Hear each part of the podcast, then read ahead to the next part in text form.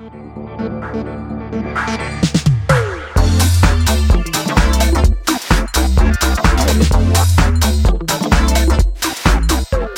Diváci, vítajte pri sledovaní alebo pri počúvaní Gazom podcastu s názvom Flashbacky. Aj dnes máme pre vás pripravený rozhovor s veľmi zaujímavým hostom, ktorým je Michal Sabov. Michal, ja ťa vítam v našom štúdiu. Ahoj. Čau. Čau Michal, ja mám ešte taký úvodík pre našich poslucháčov lomeno divákov a potom ťa hneď poprosím vyťahnuť si tri otázočky z tejto misky. Priatelia, ale vám chcem ešte takto na úvod tohto podcastu povedať, že jednak vám prajeme veľa požehnania a modlíme sa aj spolu s Michalom, aby prostredníctvom aj tohto podcastu Pán Boh prehováral do vášho života, aby vás uzdravoval, aby vás naplňal, aby vám dával naozaj tú radosť, ktorá môže prísť len od Neho. A ja zdravím touto cestou všetkých našich divákov na YouTube kanále s názvom Godzone Daily. Zdravím všetkých poslucháčov rádia Mária a samozrejme aj rádia Lumen. Priatelia, No a ešte predtým, než sa pustíme do podcastíku úplne naplno, mám pre vás súťaž, ktorú do tejto relácie venovala Filmana. Prosím pekne, Filmana, to je taká nová kresťanská streamovacia platforma, na ktorej nájdete kresťanské filmy, ktorú si môžete predplatiť, filmana.sk, filmana.cz, tam to všetko nájdete. No a chalani boli takí dobrí, že nám dnes do Gádzom podcastu venovali pre jedného z vás normálne, že predplatné na 12 mesiacov úplne zadarmo a získať ho môžete veľmi jednoducho. Stačí, keď budete komentovať, keď budete komentovať tento podcast na našom YouTube kanále s názvom Godzone Daily, takže aj všetkých poslucháčov v rádiu a všetkých poslucháčov na Spotify. Pozývame, aby ste klikli na náš YouTube kanál s názvom Godzone Daily, aby ste si tam našli tento podcastik, aby ste komentovali, čo vás inšpirovalo, čo sa vám páčilo, prípadne hoďte len smajlíka, ak nechcete sa rozpisovať alebo čokoľvek. A my každý komentár zaradíme do súťaže a vyžrebujeme jedného z vás, ktorý získa prístup k filmane na 12 mesiacov, čo je super vec. Ale to vyzerá, že máš na 30, nie na jedno. to je pravda inak. Pre tých z vás, ktorí nás sledujú, tak si môžu všimnúť tento štos poukážok, ktorý tu mám. Eh, ja som si ho zobral takto zabalený, pretože nemôžem stratiť ani jednu z nich. Takže som sa takto poistil. Takže dajte mi všetky, dajte mi to rovno v balíku, ja to takto ukážem na kameru. A nič z toho sa nestratí. Ale vyzerá to dobre, keby ti takáto poukážka prišla poštou, tak to by chcelo aj kuriéra a poistenie balíka, pretože to je naozaj ťažké ťažké, ale v podstate je to len taká, taká úzká obaločka. Michal, ja ti ďakujem, že si, veľ, že si prišiel do podcastu, že si si našiel čas. Myslím si, že môžeme našim divákom, našim poslucháčom prezradiť, že aktuálne v podstate pracuješ na sliači, pracuješ na streche, pretože si klampiar. Ja som ťa stiahol cez tvoju obedovú prestavku do no. tohto nášho štúdia, aby si nám porozprával o tom, ako sa máš a čo žiješ s Bohom.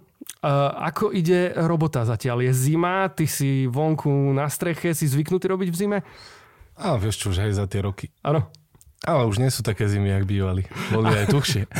to je pravda. Ale musíš tak sa na začiatku sa musíš nastaviť na teplotu a potom to už ide. OK, predpokladám, že toto nastavovanie prichádza ráno.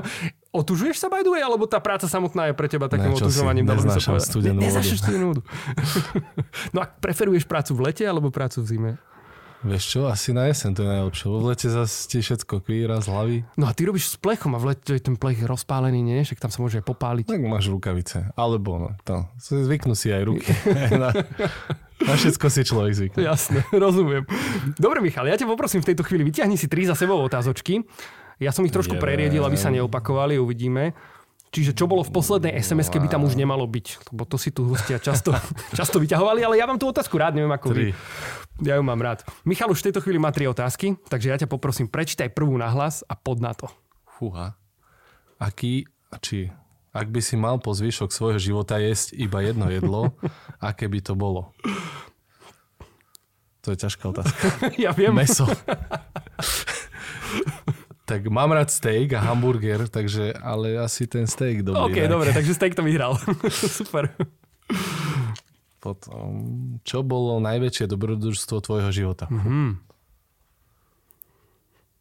Ja neviem. Veľa dobrodružstiev. Máme veľa dobrodružstiev. Tak dúfam, Stále nám... je také dobrodružstvo, no. Čo ja viem. Také aktuálne. V tomto aktuálne. období niečo. Tak naposledy sme šli do Bruselu na otočku. Tak to S bola sranda. Nie, iba s Luciou sme išli pomôcť známym zaviesť e, klavír, Išiel som im merať strechu tam a potom sme boli jeden deň, pozerali Brusel a Antwerpy a v noci sme šli nazad. Wow. A kde ste nechali decka? Decka strážila starka. No. Wow. Že, to, že, toto manželka hovorila mi Áno, áno, to je pravda, to je pravda. Starka je v tomto. Pozdravujeme Starku. Druhýkrát vlastne z tohto štúdia. no nie, hoď kto si zoberie na 6 našich detí. No veď práve. No Nie, že by boli zlé, ale... No pozri, no. ja ti poviem tak, Michal. My sme teraz boli s manželkou, ty si spomenul ten Brusel, my sme boli teraz že na víkend v Budapešti. A my máme tri deti. Hej, vravela Zuzka. ale, ale vieš čo je tá sranda na tom, že sme ich museli rozdeliť k trom rôznym ľuďom. a tu sa bavíme o vašej starke, ktorá zomre 6 naraz, hej? No. Takže... dobre, dobre. No super. A ešte tu máme... Posledná otázočka. Ktorý herec alebo herečka by hrali hlavnú úlohu vo filme v tvojom živote? Mm, dobre, no tak už inak aj hral niekto úlohu. Niekto ma už hral. Niekto no. už hral, k tomu sa dostaneme, už si bol vo filme. Ale herec, čo ja viem, ja si tie mená neviem zapamätať nikdy. Povedz možno, v akom filme hral, ak si pamätáš. Tak, taký, tak... A mám rád toho, čo hrá Tora. No, OK, Chris Hemsworth sa volá. A potom... A ten sa na teba aj trošku Ešte sa mi páči taký z toho Peaky Blinders, vieš, taký... Á, viem, neviem, ktorý, áno, sa on hral aj Oppenheimera teraz posledne. No, ale keby som sa oholil, tak možno tak aj vyzerá. Dobre, to sa mi páči. ja sa mi ráta, no, ale... Potom Či ešte... jeho by si si vybral, hej? No, a potom ešte hral taký... No, tiež to bolo taký seriál, ten Money Heist, neviem, či vieš, čo to je. Áno, jasné. Tak tam ich je viacej, ale hercov. Ale no. jedného z nich by teda Jedno, akože, no, asi by si bral, nie, hej. No. Dobre, spravíme casting. Dobre. Ke, keď bude film o tvojom živote, ale o tvojom živote už bol film vlastne na Godzone Tour na 10. ročníku, vtedy, keď vlastne sa turné neuskutočnilo Aj. fyzicky.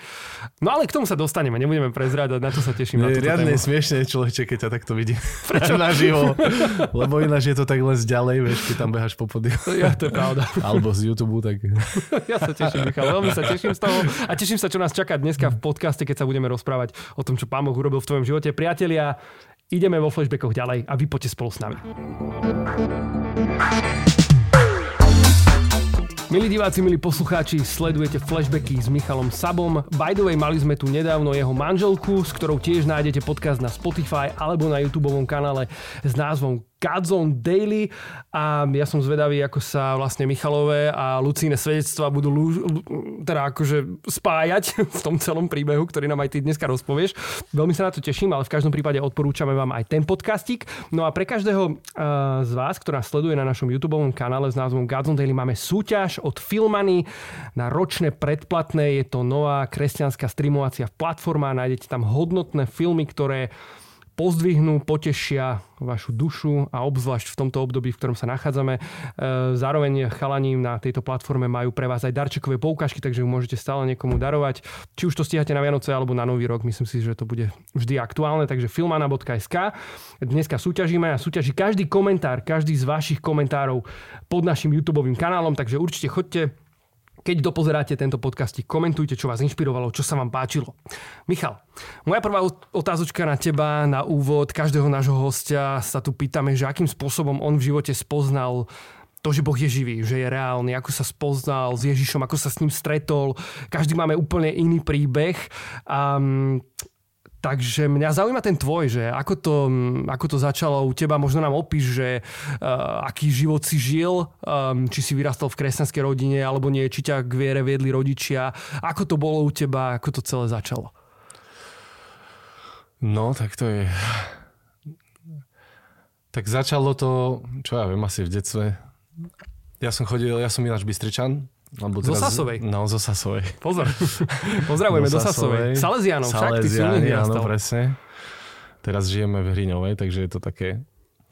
Ale ja som také sídliskové decko, ale, ale tí Salesiani asi veľa tam určite pozasievali, ale nebolo, tá, nebolo to také, že živá viera, ale mož...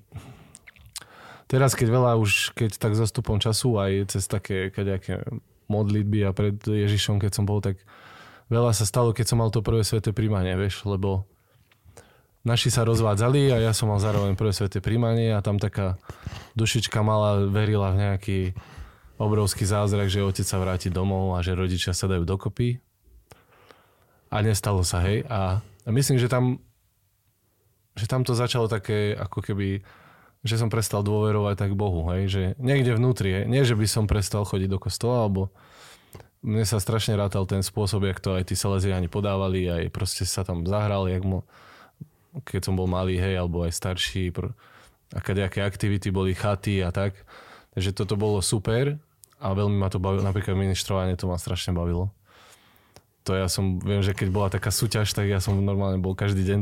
A to ešte nemali stredisko, sa chodilo, ja som chodil zo, z paneláku do starej Sasovej až mm-hmm. pešo, ja neviem, či to bolo 25 minút a každý deň som chodil ty kokos do kostola, že? Čo teraz nechodím napríklad.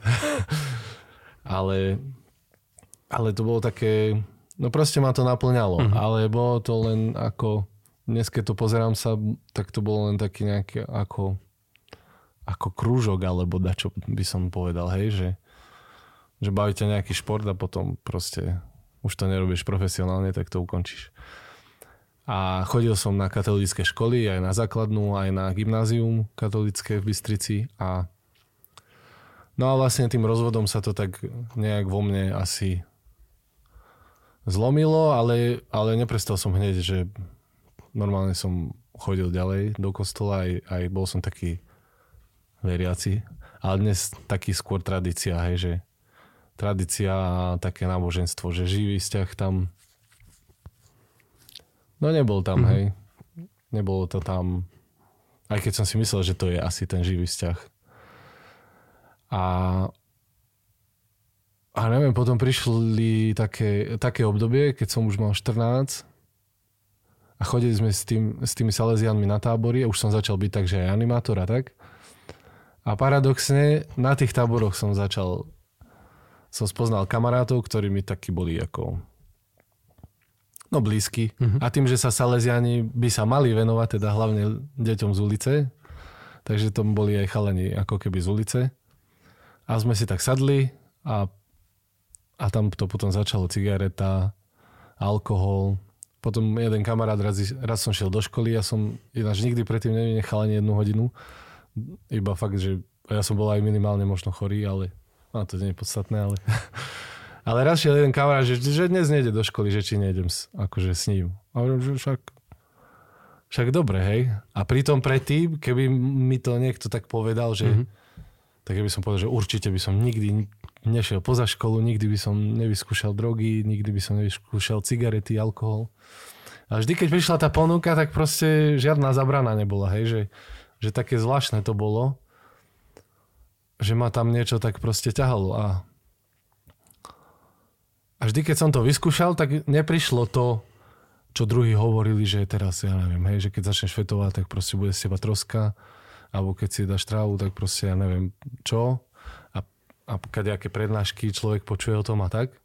Proste nikdy sa mi nič, že ako keby tým prvý, prv, prvýkrát, keď som niečo skúšal, tak nikdy sa mi nič zle nestalo, hej, že niekto vraví, že keď sa nahulí, tak sa dogrca a už potom nechce. Ja som sa rehlil tam 8 hodín a bolo mi fajn. Takže som to... Ako by som to povedal? Tak som to proste nevidel ako nič zlé, hej, že nič sa nestalo také, že... Ale paradoxne tak, také vstúpilo tak klamstvo do mňa, lebo tak nemôžeš prísť domov, že vieš čo, máme na dnes hulím a je to v poriadku. Proste si vedel, že robíš niečo zlé, ako takisto, keď som prvýkrát krádol, to bol taký adrenalín brutálny a to ma kamarát sme nahor, dačo sme tam ukradli, ja neviem, taký keksík alebo čo. A to bol proste brutálny adrenalín a potom sa nič nestalo a nejak nám to prešlo a, a už potom to nebolo keby také ťažké, hej, že mm-hmm. v mhm. tom je v tom je ten diabol ako on ti nedá hneď, že si daj heroín, vieš, a e, že ti dá rovno ihlu do ruky. To by som možno ne, ne, nespravil mm. hneď. Ale takto to nejak postupne sa naštrbávalo a a také masky som začal. Na jednej strane som bol dobrý chlapec, ktorý chodí na katolické gymnázium, k Salesiánom, ministruje, animátor, neviem čo všetko. A z druhej strany som mal týchto druhých kamarátov, s ktorými som sa cítil dobre, lebo čo som neskôr zistil tiež akože pred Eucharistiou, že to boli väčšinou tiež chalani, ktorí mali nejaké pozadie svoje, ktoré bolo veľmi podobné môjmu, aj keď som o tom ako keby nevedel, mm-hmm. že čo oni žijú ale proste to sa tak vycítiš, že, že to je tvoja keby krvná pár, skupina. No, presne. Partia. A, a tiež väčšina tých chalanov no skončili kadejako, hej, niektorí možno dnes aj nežijú a tak, ale no, jak by som to ďalej... Kam ťa to vlastne doviedlo? Ty si vravel, že je tu nejaký taký nevinný začiatok, nejaké také pokušenie, prvýkrát to skúšiš, hey, dostaneš taký... odvahu. Gradovalo to potom nejakým spôsobom, že kam ťa to, to priviedlo? celkom rýchly spád a už ja neviem, či v 16 som neskúšal pervitín. Teraz si to tak po rokoch nepamätám, však už je to dosť ďaleko, ale a tiež to bola proste jedna, jeden večer a to som si vždy myslel, že ja v živote ako potom, už keď som zobral trávu a tak, tak dobre, to je príroda, to je prírodné, rastie to, hej, pán Boh to stvoril. Že si to a tak, tak, tak som si to áno, ospravedlnil po svojom a som si povedal, že chemiu nikdy nie, že to proste že ja nechcem vyzerať, jak tá troska tam nejaká, čo chodí tak s chapucou. Každý má nejakú predstavu o narkomanovi, ale väčšinou narkoman proste není taký. Je to bežný človek, ktorý... Ty ho takto ani nespoznáš, hej, mm-hmm. ale... Ale napríklad ja by som ho... Možno už teraz tak nie, hej, že už možno žijem taký krajší život a že už dúfam, že som od toho oslobodený, ale už, ale aj keď som prestal s drogami a už to bol 5-6 rokov potom, tak ja som proste tých ľudí videl len som sa pozrel, hej, ja som, bol to taký boj, lebo vieš, ty vyjdeš na ulicu a vidíš krásne počasie, slnko, ja neviem, nádherné námestie alebo čo. A ja prvé, čo vidím, sú bezpečnostné kamery, tam stojí policajná hliadka, tam, tam ten beha, keď sme žili v Košiciach, tak tam strašne veľa chodilo s osačkami, mali to len cigáni. Môžem použiť cigáni? Nie, že sa niekto urazí. Ale oni tam chodili s tými sačkami a to prvé vidíš a až potom začneš si keby sa tešiť z toho, že aký je krásny deň. Takže som sa veľakrát ešte aj potom, ako hej, vraví sa, že si nový človek, hej, keď, e, keď uveríš, hej, že sa znovu zrodíš, ale, ale toto, je keby ti Boh nevymaže, jak, neviem prečo, oveľa ľahšie by sa žilo. Ale tak teraz je to už lepšie. Ty si spomínal, že si, si dával také rôzne masky, že na jednej strane si bol taký ten dobrý chlapec, na druhej strane možno pred rodičmi alebo v škole si sa to snažil nejakým spôsobom maskovať. Všimol si niekto na tebe túto zmenu alebo to, že ideš vlastne touto cestou? Vieš čo, asi... Či sa ti to podarilo efektívne zamaskovať? No, dosť, napríklad ja som...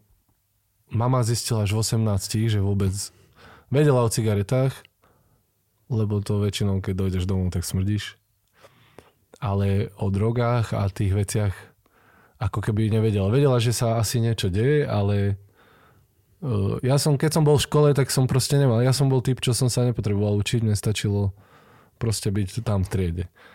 A, a problém bol, keď som začal chodiť poza školu, lebo mne na to neprišli asi pol roka, že nie som v škole, lebo triedna si myslela, že som chorý, tam som narozprával že som ťažko chorý a že som do... A mama si myslela, že chodím do školy, až kým oni dve sa nestretli Aha. na námestí. A triedna sa teda pýta mami, že, že ako Miško, že už bude zdravý, že dúfam, že je v poriadku, hento tamto. A mama ostala v šoku, hej, že, že vedia, ale on chodí do školy. A že nie, že už nebol toľko a toľko v škole, hej. Takže vtedy to tak začalo a potom uh, ma začali riešiť nejakí psychológovia a psychiatri, ale, ale to je proste ja som si nemyslel, že som na tom nejak zle a pre mňa bol psychológ človek, ktorý ktorý si tam odsedí nejaký 20 minút so mnou a potom na mňa zabudne, hej, že ako keby. To bol môj vnútorný pocit a preto som tým ľuďom neveril, že mi chcú pomôcť a mama mi ne, nevedela teda pomôcť, lebo nevedela, čo sa deje. A ja som väčšinou tým psychologom narozprával, čo oni chceli počuť, aby mi dali pokoj, alebo psychiatrov, alebo kto tam už bol. A vlastne som si tak oddialoval pomoc, lebo mohlo to už skončiť skôr, alebo... Mm. Ale to pán Boh to viedol tak, jak to viedol. Do akého bodu to prišlo vlastne? Lebo ty si sa v určitom bode svojho života ocitol aj na ulici. No tak e, vlastne tak som začal brať ten pervitín, to bol taká jeden večer, sme šli na nejaké kabu nejaká škola, myslím, že gymnázium Sladkovičovo malo kábu, bola tam taká kamarátka, tak kamarát s tým došiel, natiahol to na stôl a no, tak dajme si, no, tak čo. Tak, tak sme vyskúšali a, a cel, akože v pohode to bolo, potom, potom, potom to už začalo ísť proste extáza, kadejaké party, potom huby halucinogéne a tak všeličo možné. A samozrejme ti k drogám treba peniaze, takže som začal začal som krádnuť najprv doma a potom kadečo, ja neviem, kradli sme flašky alkoholu z obchodu, aby sme to potom predali a no všeličo, alebo potom paradoxne som nikdy nevedel dealovať tie drogy, že, že by, by som si, si teda zarobil, lebo proste, ja som bol taký typ, že ja som to radšej rozdal, hej, keď som to nakúpil, že nech sa zabavia všetci, ale došlo to do bodu, keď už eh, mama mala, moja mama mala priateľa, keď otec odišiel a on mal nejakú hotovosť doma finančnú a nejak som sa k tomu proste dostal a, a to už potom ako keby pohár pretiekol a, a mama nevedela vlastne, jak mi pomôcť. Tak ja, ja, ja dodnes neviem presne, jak to bolo, ale ja si tak myslím, že, že jej niekto poradil, asi buď, lebo neviem, či ona nezačala chodiť k psychologovi, aby, lebo ona už bola z toho a, a niekto je poradil, aby ma proste vyhodila na ulicu, že, že to je jediná pomoc pre mňa, že, že aj keď to znie blbo, ale že tým mi pomôže, že keď padnem keby na nos, tak a ja som sa vtedy, som raz tak prišiel domov a všetko bolo pozankinané, mama mi len vyložila nejakú tašku s vecami a, a povedala, že si mám ísť, kde chcem. A, ale vlastne vtedy som skončil na ulici a ja som sa tak, taká picha, hej, že veď ja to dám a ešte som sa nahneval na mamu, že vôbec ako si to dovolila, hej, že, že ja som nemal ešte ani 18 rokov, hej, a bol som aj študent a proste som si aké tie zákonne som si to poodôvodňoval, že nemá na to právo a proste bol som na ňu, no, nechcem povedať čo, ale bol som a som ju strašne neznašal a ešte medzi tým som išiel, medzi tým ma zobral otec na chvíľu, lenže oni ma zazdali na internát. Tam som ešte dačo povyvádzal. Z internátu ma vyhodil a už potom som bol iba na ulici. A tak som si, tak prvý mesiac a tak to bolo celkom v pohode. Možno aj dva, len potom sa ti začnú už tak aj, no kto chce mať kamaráta aj bez domovca, takže nejak, a ja som sa začal ľuďom vyhýbať aj oni mne a potom už to bol taký rýchly spad, že človek, keď už je sám, tak to, to už nie je zabava, hej, že si zafetuješ a že sa zabavíš niekde, ale potom som už bral drogy a, a chlastal preto, aby som, aby som viac menej zabudol, aby som na chvíľu bol preč. A tak som na 2-3 hodiny sa odpiekol a potom zase prišla realita. Hej.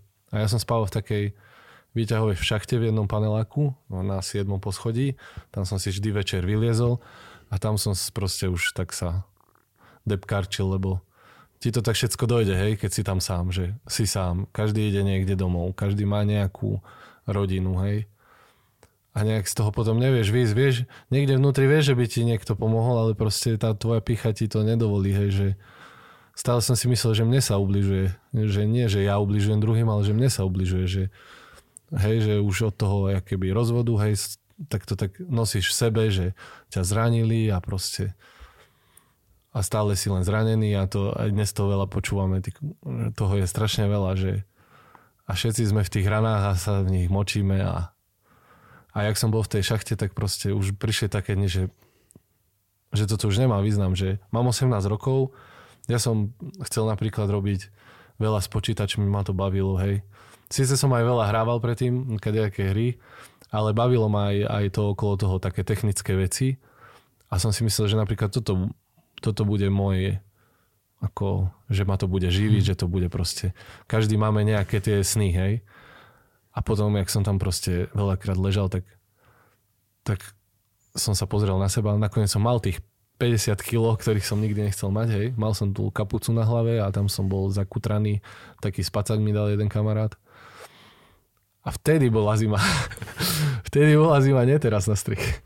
Vtedy boli také zimy, bolo okolo minus 20 bolo vtedy. A keď som, keď som sa už z toho dostal a potom som bol na, na psychiatrickom liečení, tak som len počúval v správach, koľko poumieralo bezdomovcov cez tú zimu. Vtedy som tak ďakoval Bohu, že žijem. Ale vtedy mi bolo všetko jedno v tej zime. A, veľ, a veľakrát som si chcel zo, zobrať život, lebo proste 18-ročný chalan, žiadna budúcnosť kdežto by si mal byť rozbehnutý niekde, hej, že, že ideš do, do života, ideš hmm. naplno a mne proste všetky tie moje sny detské popadali Boh pre mňa neexistoval. Rodina proste som nevedel, lebo aj otec mi povedal, že sa nemám ani vrácať, keď skúsim ešte raz drogy, hej, že a mama tiež ma vyhodila, takže proste nevedel, nemal som proste ne, mm. Silu sa proste ísť niekoho pýtať pomoc. A tak nejak to postupne dňami bolo, takže to, že už je koniec, že proste napísal som mame taký list, že nech, oni ma medzi tým dali hľadať, som nevedel, ale som im napísal, že, ne, že nech na mňa zabudnú a že proste, že to nemá význam. A potom jeden večer som tak dal šancu ako keby Bohu, hej, že, že Bože, ak, ak si teda, tak niečo správ, lebo pre mňa, pre mňa bol ako keby od, od toho príjmania Boh len deduško, ktorý, alebo nejaký policaj, ktorý sedí na oblaku a, a má pištol v ruke a čaká, kedy spravíš nejakú chybu tš, a strelí, vieš. Že všetko bolo, pre mňa viera bola len zákony. Hm. A nebol, fakt to nebol vzťah, ja som neveril, že Boh je priateľ, že je otec. To, kým som prišiel na to, že je otec, ty koko som to... alebo že nejaký duch svetý, hej. že si môžeš dať to LSD, láska Svetého Ducha, tak to, fú, to bol ťažký proces. Nebol to nejaký, jak to vidíme v tých filmoch, alebo jak ten Peťo Lip, takže zrazu prestal so všetkým. Ja som mal taký dlhší proces. Mm-hmm. Ten Boh nakoniec ako keby nič nespravil, ale som takú dostal takú vnútornú odvahu, že, že asi ma tá mama má rada, že to nespravila, pretože že, že ma neznášala, ale pretože nevedela, hej, že ako mi pomôcť už. Tak som nabral takú odvahu ísť za ňou, že, že ak mi môže, tak nech mi pomôže. Samozrejme, my sme šli rovno na policiu stade, lebo ona ma vyhlasila za nezvestného, takže som sa musel ako keby, že som najedený. Ale keď som prišiel na policiu, tak policajti zase už vedeli, čo som ja porobil všetko. Tak, e, tak ma rovno zadržali a mne bolo všetko jedno už, takže ja som im to rovno podpísal. Neviem, či možno som podpísal aj, čo som nemal. Ale mi to bolo jedno a, bolo, a tá vízia toho, že ma za... Lebo oni ma vlastne potom hneď zatvorili do cpz a bola to taká vízia toho, že, ma, že budem niekde sedieť, že budem mať nejaký proste plán na najbližšie, ja neviem, 3 mesiace alebo koľko, koľko ma budú držať, hej, to už neviem. Ale nejak som sa s tým zmieril lebo mi predtým už bolo všetko jedno, takže toto bolo nejaký dobrý plán v úvodzovkách, mm-hmm. že bola to istota a, a človek žije pre istoty. Takže, takže som to zobral, ale sa stalo to, že pondelok ma pustili a ja som totálne šokovaný, hej, že už si bol zmierený s tým, že idem teda sedieť a mňa pustili, lebo, lebo že ma budú stíhať na slobode a teraz som rozmýšľal, že čo teraz, vieš, že a jediné mi napadlo, že teda idem za tou psychiatričkou, ktorú som tak neznášal tiež, lebo proste som ich nemal hrať tých doktorov. A že nech mi nejak pomôže a ona mi dala odporúčanie na, na liečenie. Tak, tak zase som mal nejakú istotu na liečenie trvalo vtedy 8 týždňov alebo 10, neviem, jak je to teraz. A tak som vedel, že na najbližšie dva mesiace mám zase program, takže, takže som šiel na to liečenie a tam bola celkom taká, čo ja viem, zábava. Bol tam nejaký režim, hej, niečo mi hustili do hlavy, ako sa zmeniť. Ale bolo tam proste dobre, hej, bolo teplo. po tej ulici mal som jedlo. Sem tam som dostal drogy, ale v inej forme ako keby od, od nich, hej, že na, na tabletkách a tak, že ja keď som sa len, tam stačilo povedať, že sa cítiš nejak zle, tak už si dostal nejakú, nejaký koktejlík, hej išiel som, si pamätám presne, ma rozbolil zub a strašne som sa, ja som sa, ja mám ešte, do, už je to lepšie, ale mám traumu zo zubárov tiež. Veľmi som sa bál zubárovi a Oj, že neboj sa, že my, mám, my ti dáme dačo a to bude v pohode, tak mi dali také dve tabletky, som na uvoľnenie. tak ani neviem, jak som bol u zubára.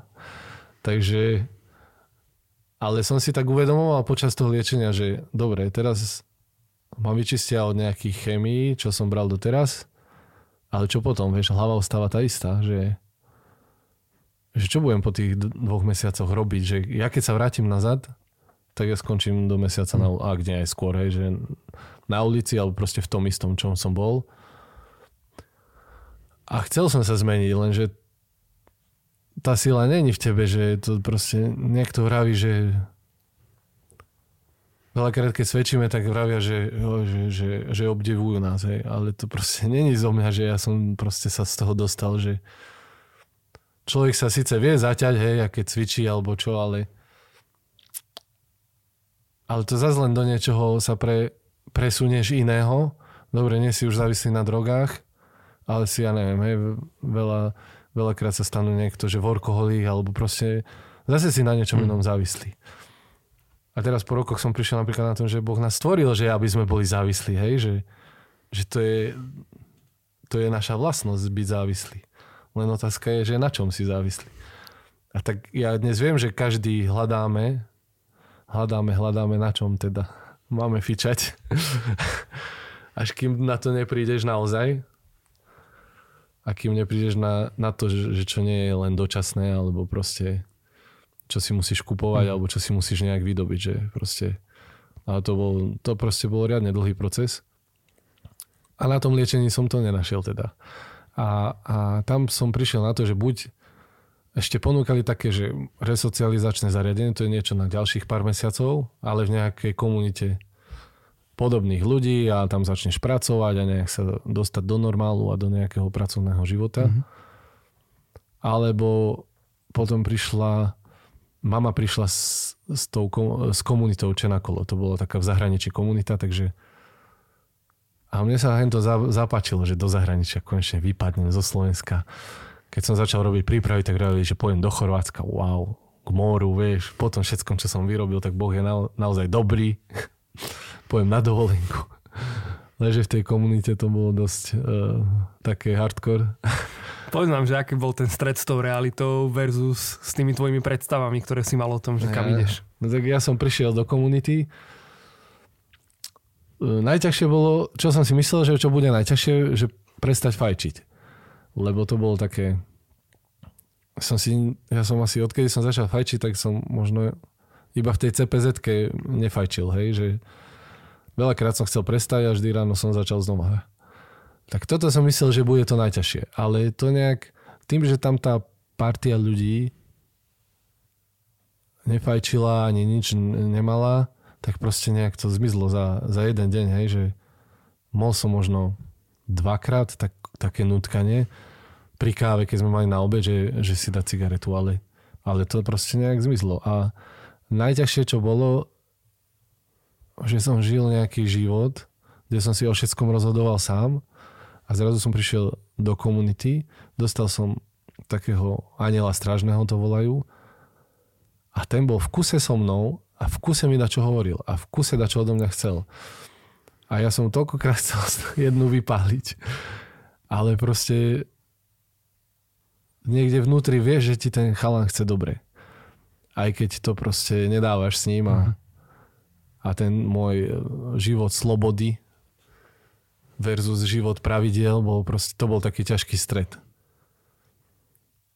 Ale ja som vedel, že on si zažil možno ešte aj horšie veci ako ja a je tu teraz už 3 roky alebo 4, už mohol byť dávno doma, mohol sa vykašľať na mňa a, ale on tam je. A toto niekde vnútri mňa vnútri mne hralo to, že som vedel, že to nejak, nejak nejak ten psychiatr v úvodzovkách, ktorý je platený, mm. hej, dá ti nejakú liečbu a potom na teba ako keby zabudne. Som vedel, že ten chalan tam proste nemusí byť a je. A toto ma nejak držalo, aj keď som veľakrát aj chcel odísť, aj, aj ho proste udrieť, aj neviem čo všetko. Ale taká, to bol taká pomoc, ako keby nezišná, čo som... Na ulici som to nikdy nezažil, hej. Tam bolo vždy niečo za niečo. Aj keď niečo vyzeralo, že je zadarmo, tak vždy za tým bolo niečo schované. A tuto bolo proste také priateľstvo, také, proste také mm-hmm. ozajstné priateľstvo. A potom, no, keď som sa dostal do nejakého pracovného systému a tak, ale ja som bol zase typ, čo som sa vždy chcel ako keby aj zapáčiť a aj ma proste veľa vecí ma bavili a keď mi niekto dal nejakú zodpovednosť alebo v niečom ma podporil, tak ja som veľmi rád išiel za tým. Tak jedna z prvých úloh bolo, že som robil v záhrade. A dodnes sa jeden kamarát, čo mám teraz, tiež bol narkoman, dnes je z neho kňaz. Paulo Rajsel, pozdravím ťa. Pozdravujeme. tak eh, tak on, on tam už bol dlhšie a on, on, on mi dodnes vždy hovorí, že že ty si tak v tej záhrade robil, že to nikto tak nerobil. ja som prišiel som všade takto mozole, vieš, proste, ale išiel som jak pila. Len problém bol, bol, že som za dva mesiace pribral 30 kg. Takže som sa vliekol jak taká buchta. Lebo z 50 na 80 a teraz, vieš, robí celý deň. A... Tak toto boli také, fyzicky to bolo také ťažšie, ale psychicky to bolo proste super, lebo som proste niekde konečne patril. Čo ten život modlitby? Tam predpokladám, že ste mm. sa určite aj modlili, alebo boli tam nejaké predpísané veci, že ako si na toto reagoval? Ako sa tam možno vyvíjal ten tvoj vzťah s Bohom? No na jednej strane som to už poznal všetko. Proste z detstva aj však ja som ti vedel to ten mysel, čo majú, vieš, ja som to vedel na spameť obracať. A proste všetky tieto liturgické veci som poznal, ale ale nejak počas tej ulice som proste si povedal, že, že to nemá význam a že, že to proste za to si nič nekúpiš. A tam sa ti modlil rúženec a dokonca trikrát a na kolenách. No jeden sa modlil cho, tak, že si chodili sme niekde dookola, okolo nejak, tam nejaký okruh sme mali a dva sa modlili väčšinou v kaplnke na kolenách. Ale vždy to bolo lepšie, ako ísť robiť. Takže Išiel som modliť, ale vnútri také bol boj, že čo tu robím, vieš, ty kokso, že jak to tam, v, každej, v každom tom dome komunitnom je taký dar majú, že, že je tam bohostánok a že sa dá vždy otvoriť. Takže každý rúženec bol pred Eucharistiou, aj keď tam bolo také sklo, aby si to stade neukradol náhodou. ale dal sa otvoriť a, a, a ten rúženec bol pred Eucharistiou. A ja som vždy si tak, taký boj bol, že ty si debil že proste čo, čo tu robíš, hej. Dal som si huby, videl som one, tam trpaslíkov ale, a tuto ten kus krúžku má, má zachrániť, alebo čo, vieš. Takže to bol taký boj veriť, neveriť. Ale začal som vnímať na tých chalanoch, čo boli okolo, že tí, ktorí ako, lebo nie všetci modlili, že to tam nebolo povinné a nie všetci mali ten vzťah, každý sa nejak svojím spôsobom proti tomu búril, niekto kratšie, niekto dlhšie. Ale, ale videl som, že tí chalani, čo sa modlia, tak sú proste na tom nejak do, lepšie, že sa proste usmievajú, že, že sú šťastní. A boli len dve možnosti. Buď majú dať schovať tú trávu a preto sú takí vychechnení, alebo je za tým niečo viac. A väčšina z tých chalanov, okrem toho rúženca už chodilo ráno o 5. na adoráciu chodili večer ešte potom všetkom, čo išli spať, išli ešte do kaplnky a proste nejak sa to tak skladalo pomaličky, že nešlo mi do hlavy, ak môže napríklad 20 narkomanov žiť bez nejakej kontroly, hej, tam nebol nikto zodpovedný vedúci ako keby. Bol niekto zodpovedný za dom, ale tiež to bol len bývalý narkoman, ktorý tam bol dlhšie alebo niečo, hej, že nebol tam žiadny personál nejaký zvonku, nejakí sociálni pracovníci, nejaký psychológ. A všetko fungovalo. No keby si ich dal na ulici dokopy, tak akurát tak rozkradnú tú ulicu. Ale... Tak toto sa mi tak začalo nejak tým, že som bol taký logický, tak som nejak k tomu začínal dochádzať. A potom ti ten Ježiš aj prehovoril ku mne a to bolo také zvláštne, hej, že že som klačal a že a nebolo to také veľmi milé, keby, hej, že, že ty môj krásny, že mám ťa rád, ale začal som vidieť všetky tie svoje hriechy, vieš, koľko som poubližoval, ja neviem, máme bratovi, proste priateľom, mojej manželke bývalej. A všetko to tak a konečne si prizná, že áno, si vinný, vieš, že, že začne ti byť aj ľúto konečne niečoho, čo si spáchal. Mne dovtedy nebolo ľúto ničoho. Fakt som žil len tak, že som myslel, že ja som zraňovaný a že ja nezraňujem. A som sa cítil vždy ako taká obeď. A tam som prišiel na to, že aj niekto je odo mňa obeď, hej, že ja som niekoho zranil a, a v tomto bolo iné, že, že nejaké ťa, ja neviem, rodičia alebo niekto kácha a zase si spravil toto a zase tamto a zase, že len taká hamba vždycky keď si aj dieťa, aj tak. ale tam bolo to, že spravil som zle a že, že mi je odpustené a že to je proste bolo niečo. Veľa ľudí mi odpustilo, ale to bolo proste také iné odpustenie, také... Proste som vedel, že už bude dobre, že aj som sa rozplakal, aj som proste išiel na prvú spoveď. Nevedel som, jak to bude, ale som vedel, že, že to je proste už dobre. A tak som spoznal Ježiša a začal som sa rozprávať, hej, veľakrát s, to, s tým kružkom, hej. Veľakrát som si pripadal jak blázon ale proste som nemal čo stratiť, všetci ostatní to robili, tak čo. A nikto ma nevidel, keby, hej, že nikto nevedel, že sa teda rozprávam s Bohom a, a tak nejak tam pred tou Eucharistiou, ja som bol v komunite 6 rokov, mm-hmm. takže som tam veľa vecí postupne som keby roza, rozanalizoval s ním. A som vedel, že existuje, hej, že vedel som, že keď som odpustil mojim e, sebe teda, vedel som, že mi je odpustené, potom som odpustil aj rodine, tie, že som bol ako keby zraňovaný. Uvedomil som si, že ja som ich zraňoval. A uvedomil som si, že každý, každý má nejakú svoju minulosť. Hej, že, že ja neviem, prečo sa naši rozviedli. Hej, že prišiel som na to, že to nebola ako keby moja chyba, alebo možno to nebola ani ich chyba, že proste možno to niekde pramenilo úplne ďalej, hej, že možno proste, hej, že veľakrát je to tak v rodinách, že my nevieme tú minulosť tých, keď si to len tak vezmeš akože globálne, tak boli tu dve svetové vojny, hej, že, že tí otcovia boli preč stále, že to není, že môj otec odišiel preč, že to proste generácie otcov neboli doma, hej, že, že to otcovstvo proste napríklad v Európe proste sa musí Je veľmi navracať. krásne, ako tebe vlastne Boh zveril tú úlohu otca vlastne tvojim deťom. Oh, toto Máš nádhernú rodinu, veľkú rodinu toto bolo Ako toto najsm- vnímaš? najsmiešnejšie, lebo ja si hovorím, bože, ty si blázon, že hej, keď som už bol vonku, že vedel som, že dieťa je požehnanie. Aj sme šli do toho tak s ľudskou, že, že deti sú dar a že nebudeme tomu nejak brániť, hej. A že, že kto som ja proste, ja som proste život si nevymyslí, že? Poznáme x párov, čo sa snažia neviem koľko a nemajú to dieťa, hej, a my sme sa v, v úvodzovkách ani nesnažili nejak. A máme 6 zdravých detí a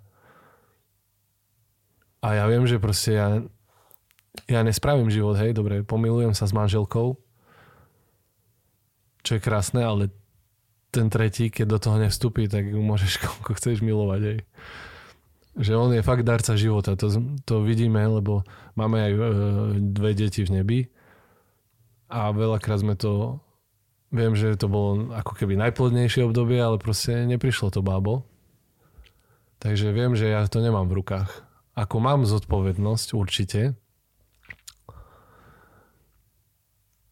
Ale neviem, či to tu môžem povedať. Povedz, keď nie, tak strihneme. Že neznášam vetu, že Boh ti dal rozum. Nie preto, že ti ho nedal, on ti ho dal. Ale to je moje osobné, hej, to proste každý si to môže vziať, ak chce. Ale, ale žiaden zázrak sa nedial z rozumu. A a ja si myslím, že Boh nám dal rozum na to, aby sme ho spoznávali. A veľakrát nás tak, možno to takto zhejtuje, ale to, nie je to jedno, hej. Ale viem, že mi dal Boh rozum a, a veľakrát sa na, na nás vyvalia s tým, že máte 6 detí, že máš rozum a že už... Ale ja viem, že sa o nich postará, že proste možno je to také ľahko vážne, alebo jak to povedať.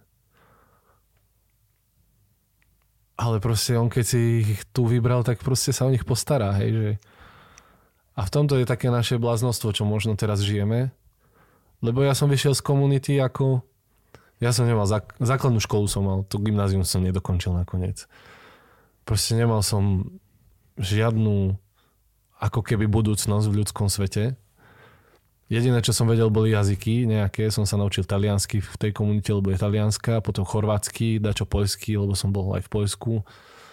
Takže som vedel pár jazykov, tak jedine toto som vedel. Ale, ale komunita mi dala proste takú, že som veril seba, že, že hoci čo dokážem, lebo tam ťa striedajú v rôznych aj prácach a dajú ťa naj, naj, najlepšie, keď povieš, že dačo nemáš rád, tak rovno tam ťa dajú, hej, že, alebo keď povieš, že nevieš variť, tak ťa dajú variť, vieš A veľakrát odkryješ niečo v sebe, čo si si myslel, že v živote by si nerobil a zrazu ťa to naplní, hej. Tak jak som ja myslel, že budem sedieť za počítačom, dneska robím strechy. V živote som si nemyslel, že... Ale, ale z komunity som došiel s tým, že viem, že, že niečo spravím možno lepšie, niečo horšie, ale môžem robiť hocičo. A keď to nepôjde, tak to proste nebudem robiť. Ale že ne, takéto nemám na to, to proste sa vyškrtlo z, z môjho života. Že... A není to, veľakrát sa bojím, hej. Napríklad teraz máme ísť do nejakej také zákazky väčšej a mám strach, jak to zorganizovať, aj keď sa tej práce nebojím. Ale tých ostatných vecí sa ako keby bojím, ale viem, že jak by som to povedal, keď môj syn čo robí, ja vidím, že to nespraví. Lebo proste, ale má tú chuť to robiť, vieš. A proste toto z nás nejak zmizlo. Keď, čím sa stávame dospelí, tak to nejak mizne z teba, že taká tá detská odvaha, hej, mm-hmm. že môj syn zobere kladivo klince a myslí, že pozbucha tam skrinku s pantami a nakoniec je z toho nejaký taký neviem čo, hej, zavesí to na one. Ale ty vieš, ty vieš ako otec, že to nespraví a že ty to dokončíš, keď niečo. Tak toto mám teraz v sebe, že viem, že že ak niečo nezvládnem, takže nebeský otec to nejak dokončí. Že, že viem, že je otec. A toto ma drží teraz sa pustiť mm. keby do hoci čoho, hej, že aj keď spravím niečo akože chybu, tak tak čo? No tak som spravil chybu. No. Tak moje deti robia chybu každú chvíľu a čo ich ne, za to teraz. Vieš, že tak im poradím, alebo to spravím no. za nich, alebo to napravím, alebo proste si to prejdeme a tak ja si myslím, že takto nebeský otec funguje. A ja si sa pýtal tú otázku, že teda som otec a, a mne, ja som sa strašne bal, ja som, bol, boli sme na otcovom srdci s ľudskou. To je taký seminár, neviem, či to poznajú. Ak, ak nie, tak odporúčam, to je jeden z najlepších seminárov. A vyriešil som si tam veľa vecí a na konci toho seminára prizvukovali tam celý čas také, že že nemôžeš dať to, čo si nedostal, hej? Že, že veľakrát niekto proste nejaký možno služobník a snaží sa slúžiť a neviem čo, ale proste niečo je tam za tým vnútri a, a ty to chceš odozdať a pritom si to v živote nedostal, hej? Aj my chodíme veľakrát tak slúžime alebo týmito svedectvami alebo tak. A mňa to strašne začalo vtedy škrieť, že tak jak mám byť otec, keď som proste nie, že nemal, mal som fyzického otca, ale ten môj otec proste si našiel druhú rodinu, staral sa o, o druhého syna. Nič, nič mu ako keby teraz nezazlievam, lebo to proste bol ich život, hej. Ja som tam len dade bol v tom rozvode. Ale som nevedel, jak, jak by teda otec. A keď to tak celý čas hovorí, že nemôžeš dať to, čo si nedostal. A tak som sa tak na konci tak rozplakal. A jak mám byť otec? A vtedy Boh otec tak ako keby prehovoril, nie ako keby prehovoril. A povedal mi, že, že oni ťa naučia byť otcom. Hej? Že moje deti mňa naučia byť otcom. A to je proste veľká pravda, lebo oni sú takým zrkadlom ti, všetky chyby sa na nich odrážajú, všetko, čo dobre sa na nich odráža. A oni ti to tak nezišne dajú, pokiaľ im nezačneš takto klapky dávať, hej, že je keby, hej, seka, no, že treba aj tak byť prísny, to viem, že treba byť prísny, ale ale veľa v tých deťoch vidím, hej, mm. že, že toto som napríklad ako dieťa nevnímal ani ako dospelý, hej, že aj v tej komunite, tá mama Elvira, čo založila tú komunitu, tak ona veľakrát vravela aj tým rodičom, keď chodila, chodili na tie stretnutia, pozriete svoje deti, že proste tie deti sú vašim zrkadlom, hej. A to potom znie tak, že, že ako keby tí rodičia spravili chybu, ale vlastne nikto nespravil chybu, každý sa snažil to najlepšie dať a ja sa snažím a viem, že možno všetko pokazím. Ale viem, že sú jeho, takže tam je zase ďalšia ľahkovážnosť moja, že to môžem pokaziť. Vieš, aj s tými deťmi, že tak jak mňa si našiel na tej ulici, ja verím, že každého si hľadá. Niek- niekto to má rýchlejšie, niekto kratšie. Ja som to mal tak na pol Ale, lebo niekedy robíme svedectvo a všetci, oj, to tebe sa žije s Bohom, ty si zažil také veci, ty si tam bol dole a teraz si hore. A ja im tak len ticho závidím, že ale vy ste, vy začínate z iného poschodia, jak som ja začínal, že, že proste môžeš byť vďačný, že si nezažil to, čo ja, hej, že to, čo som vravel o tom námestí, že vidím tamto, tamto, tamto, že, že Boh ťa ešte spraví novým človekom, ale to staré z teba, keby... to je jak za hardiskou, no. Môžeš to stále obnoviť ešte. Neviem, či aj 6 krát nie. keď máš dobré programy. Michal, tvoja manželka, keď bola v podcaste, hovorila množstvo takých svedectiev o Božej prozreteľnosti. Presne taký ten životný štýl, ktorý si ty trošku teraz načrtol, že naozaj sa spoliehaš na pána, že sa nechávaš v živote ním viesť čo najviac, snažíš sa byť citlivý na jeho hlas. Aké je takéto spoliehanie sa v tom živote na Boha pre teba ako pre muža? Ja to tak predpokladám aj na základe seba, že my ako chlapi chceme mať veci pod kontrolou alebo vo svojich rukách, alebo chceme mať takú tú istotu, ale to nejde úplne dokopy v tom takom vzťahu s Bohom, kedy on možno častokrát chce, aby sme vykročili v tej neistote, možno urobili nejaký krok viery, ku ktorému on sa potom prizná. Ako toto ty prežívaš v živote, keď ťa Boh do niečoho pozýva? No toto je také, to, to, to, to, že nemám rád tú vetu, vieš, s tým rozumom. Áno lebo to sa vlastne priečí tomu, čo si povedal. Na začiatku to bolo oveľa ľahšie, lebo som nemal nič.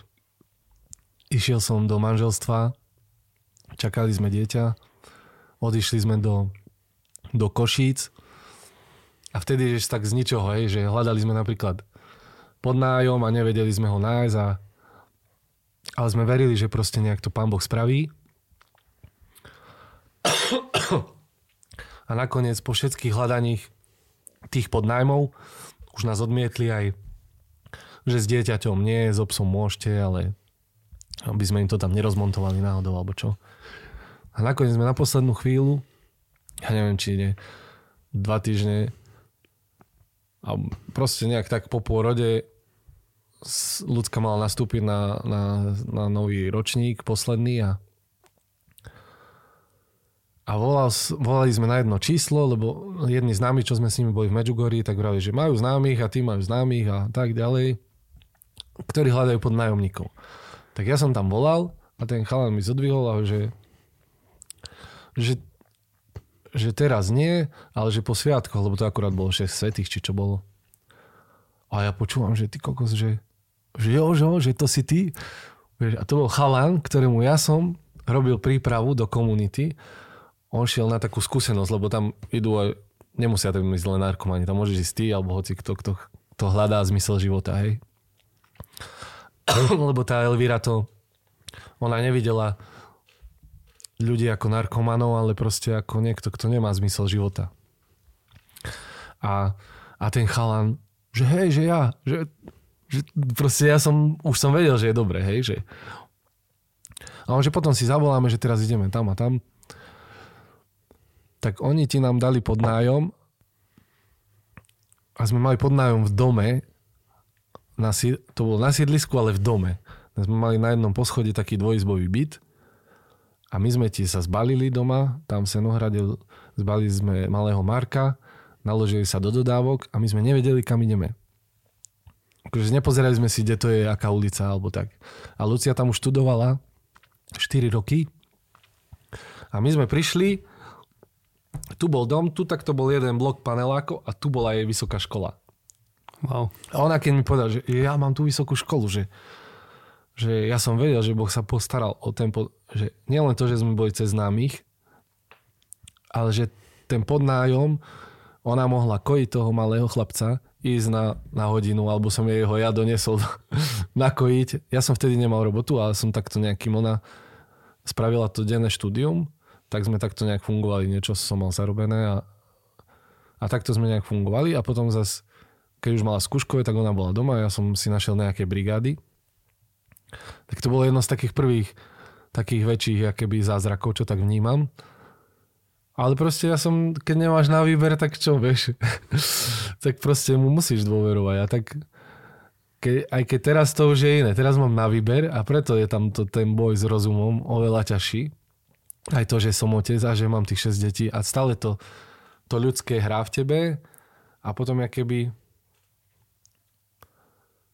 paradoxne teraz som živnostník, hej, robím sám na seba, tak, tak máš to v hlave to, že ja musím zarobiť tie peniaze, ja musím to, ja musím tamto. A už tam sa tak, keby je to také zvláštne, ale odkedy som začal zarábať, tak, tak viac ako keby Boh ide aj keď on aj tam pôsobí, hej, že aj tie zákazky, ja si napríklad nehľadám zákazky, mne zavolajú ľudia, ja nemám nikde ani, ani reklamu nemám nikde spravenú zatiaľ, Kdežto normálny nejaký biznis plán by bol asi reklama, nejaký projektový plán na dva roky, hej, alebo ja neviem, jak to tam funguje. A, a proste v tých Košiciach to sa rozbehlo, potom ja som najprv nemohol zohnať robotu, lebo proste som povedal, čo som, kto som a hoď som vedel jazyky, tak mi proste povedali, dobre, ozveme sa vám, neozvali sa. A potom zrazu po, ďalš- po jednom svedectve prišla tiež taká ponuka. A to už boli tie strechy a tam som robil 5-6 rokov a tam proste ma to chytilo a, a bol som tam majster v tej firme nakoniec a mal som pod sebou ľudí a proste celý čas sa nejak ten vzťah s Bohom takto vyvíjal, že, že ja som vedel, že sa postará a vždy tam bol ten ľudský strach. A až nakoniec sme proste skončili v Hriňovej, kde by som v živote sa asi sám nepozval. A, a jak nám pribudali deti, tak proste sme začali riešiť, že ako, ako to s tým bývaním vyriešiť, lebo proste ten dvojizbový byt bol už malý, ale z druhej strany som nemohol dostať napríklad hypotéku. Lebo ja som síce zarobil dosť, ale nebolo to také ako keby čisté. No tá firma, v ktorej som robil proste asi tak fa- no, dúfam, že nás nebudú stíhať. ale dačo som dostal čisto a dačo na ruku a plus tie deti, oni to nejak tam odrátajú hneď z tej hypotéky, každé dieťa. Už keď mi povedala, že ešte jedno, tak to už ani vôbec ne, nemusíte skúšať s hypotékou. Tak sme len zase mohli len modliť, hej, že... A už boli také indície, lenže Boh to robí tak nejak vždy naopak. Ako si to je, my naplánujeme. Takže, takže on nám ešte najprv dal ďalšie deti po všetkých modlitbách. Asi, aby ten dom bol naplnený najprv. A až potom prišiel dom, hej, a to bola taká ponuka, že, že či nechceme ísť bývať do Hriňovej. A čo, že kde? A prišli sme si to pozrieť a tu bol proste, že nie, že určite nie. A väčšinou to ten Boh tak robí, že že ti niečo dá, ty celý čas o to žiadaš a potom ti to ponúkne a ty proste povieš nie, lebo, lebo to není podľa tvojich predstav, hej. Ale ja dnes viem, že ja by som si lepšie miesto na bývanie hmm. nevymyslel teraz. Hej. Tá Hriňová napríklad je dokonala pre, pre malé deti a rodiny, že, že my máme ihrisko futbalové, ja neviem, 100 metrov chodia chalani na tréning pešo. Škola tam je, aj keď síce do školy nechodia, máme domo, domáce vzdelávanie, ale z Ušku majú 200 metrov. Potom, ja neviem, je tam zimný štadión hmm. nový postavený, kúpalisko je tam proste. Všetko majú naskok, hej, že ja mám diálnicu na 5 minút mám diálnicu, hej, už som na diálnici, keď to tam porobia všetko, tak hej, ja mám 2 hodiny do Bratislavy, 2 hodiny do Košic, že a pritom nikto o tej Hrinovej ako keby ani nevie, hej, že, že ja by som si to lepšie nevymyslel. Ale vždy ťa tak pozve, že tak poď. A my sme šli do toho s tým, že budeme jednu polovicu toho domu zaplatíme a druhú nám chcela darovať. To je ľudský krsná. A nakoniec to tak skončilo, že, že tej druhej polovice to bol jej brat, tak sa zdal aj tej druhej polovice. Ale my sme nešli do toho, že ideme dostať dom zadarmo, ale proste bolo tam taký krok, že ja som nemal proste 25 tisíc hej, na pol, polovicu domu, alebo koľko vtedy chceli za to.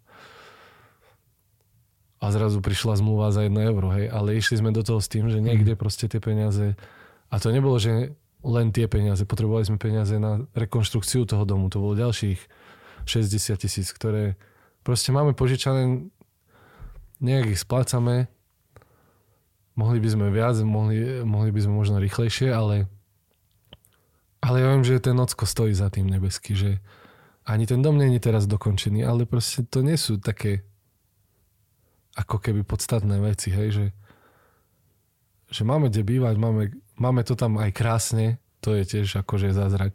A pre mňa my sa napríklad s deťmi sa snažíme, my sa nemodlíme teraz nejaké extra modlitby, lebo proste snažíme sa ďakovať a oni to vidia, čo še, vždy všetko, čo príde do domu, tak oni to vidia a snažíme sa za to byť vďační. Pre mňa je, neviem, stala sa nám taká blbosť, že napríklad ľudská, neviem, či to tu hovorila, že ona sa modlila, no kade čo nám príde, hej, že príde nám oblečenie, lebo proste Boh prehovorí do srdca druhého človeka a vidí, že tak tí majú veľa detí, my máme veľa oblečenia, ktoré nám netreba, tak si spomenie na Sabovcov, mohol si na niekoho iného spomenúť. Ja viem, že proste Boh nejak tak prehovára ku nám. A konkrétne napríklad taká blbosť sa stala, že, že nemali sme vtedy nejak ovocie a neviem, či sme nemali covid alebo dačo proste. Sme boli doma zavretí a ľudská takže joj, že, že bože, že, že tak nosíš sem kadečo, tak, ale také ovocie by si mohol doniesť. Predstav si ti. Na druhý deň, dačo sme sa pohádali, ona šla vonku, som mi poslal vonku, že sa má ísť modliť. že si má zobrať Bibliu, ona mi ju chcela oplieskať o hlavu. A išla von a ti prechádzala nejaká pani okolo a zavisila igelitku s ovocím na, na bráničku proste. Pre mňa je toto taký istý zázrak, jak to, že sme dostali dom za neviem koľko tisíc eur. Že keď v toto ne, hm. neveríš, že Boh sa postará o takéto maličkosti, tak jak chceš dostať dom? Proste ty neuveríš to, že Boh ti dáva dom, alebo že ti dáva cestu, ktorou sa do toho pustiť, hej. A napríklad teraz viem, že napríklad s autom, hej. A zase to je také, je to vždy, že v tom ako keby tak rastie. Vždy ťa tak vráti ten svet nazad. Teraz máme 7 miestne auto, ale už sme 8. Zase nepočúvajte. Neberte si z nás príklad. Ale proste nemáme takú ako keby inú možnosť. A viem, že to 9 miestne auto už niekde je, hej, že Boh Boh ti dal ucho a on ho stvoril, takže on počuje. Proste je to v písme napísané. On určite počuje. On počul, že chceme auto 9 miestne. A možno to musí tak byť, že ja musím spraviť ten krok a ja neviem, zobrať leasing alebo proste niekde ja musím do, do toho vstúpiť a on sa o to ostatné postará. Len neviem ešte kde. Alebo už aj viem a mám ten strach, zase ten rozum je tam, hej, že ten rozum proste bránime veľakrát s tým rozumom mm. Bohu, aby sa diali zázraky. Michal, ďakujem ti veľmi pekne, že si s nami zdieľal svoj príbeh, to, ako ťa Boh našiel a zároveň to, ako žiješ s ním aj so svojou rodinou, ako vedete deti ku Kristovi skrze tú vďačnosť, o ktorej si hovoril. To je krásna inšpirácia. Ďakujem ti za to veľmi pekne aj za tvoju úprimnosť pri tomto stole. Prajem ti veľa požehnania aj celej rodinke. Pozdravujeme Amen. Luciu, aj decka a priatelia vám ďakujeme, že ste nás sledovali alebo počúvali. Komentujte tento podcast na našom YouTube. Môžete vyhrať ročný prístup k Filmane, čo je nová kresťanská streamovacia platforma, na ktorej nájdete hodnotné filmy. A ja sa na vás teším pri ďalšom podcaste a prajem vám veľa požehnania. Michal, ešte raz ďakujem. Ďakujem. Ja ďakujem. Mne to vždy dá proste ešte k tým svedectvám, že ja by som ináč tu nikdy nešiel takto sa posadiť. Ja som veľmi rád, že si prišiel, že si sa teda posadil. Ale, ale viem, že proste, že to je povinnosť, hej, že keď si už jeho stretol, že, že máš nie svetlo, tak jak mi to dali tí chalani, mm-hmm. že keby sa to len jedného dotklo, čo to pozera, Amen. lebo sa mi to stalo, že bol som na tom gadzone svedčiť a ste ma tam zavolali pred pár rokmi. Áno. A teraz, po 4 rokoch, prišiel chalan, alebo Lucia prišla do jedného radu, tam stála niekde na obed na vašej konferencii a že sa chcela tak predrať ďalej a takými chalanmi tam bola, že, že nezoberiete ma, vy ste takí fešáci, že, že, že obed, hej a tak. A, a ten chalan je že vieš čo, zoberiem ťa. Lebo ja mám s tvojim mužom špeciálny vzťah. A že čo? A že vieš, pred 4 rokmi on bol e, v Bratislave, bol na Gazon a hovoril svedectvo a ja som takú facku vtedy dostal od, od Boha, už som bol tak na, už som mal taký nábeh na, tiež na drogy a tak.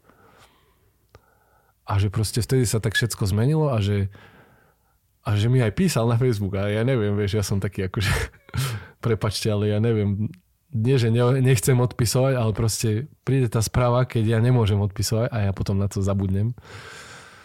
Takže ak niečo chcete, tak musíte sa domáhať. Jak Ivo včera volal trikrát alebo štyrikrát.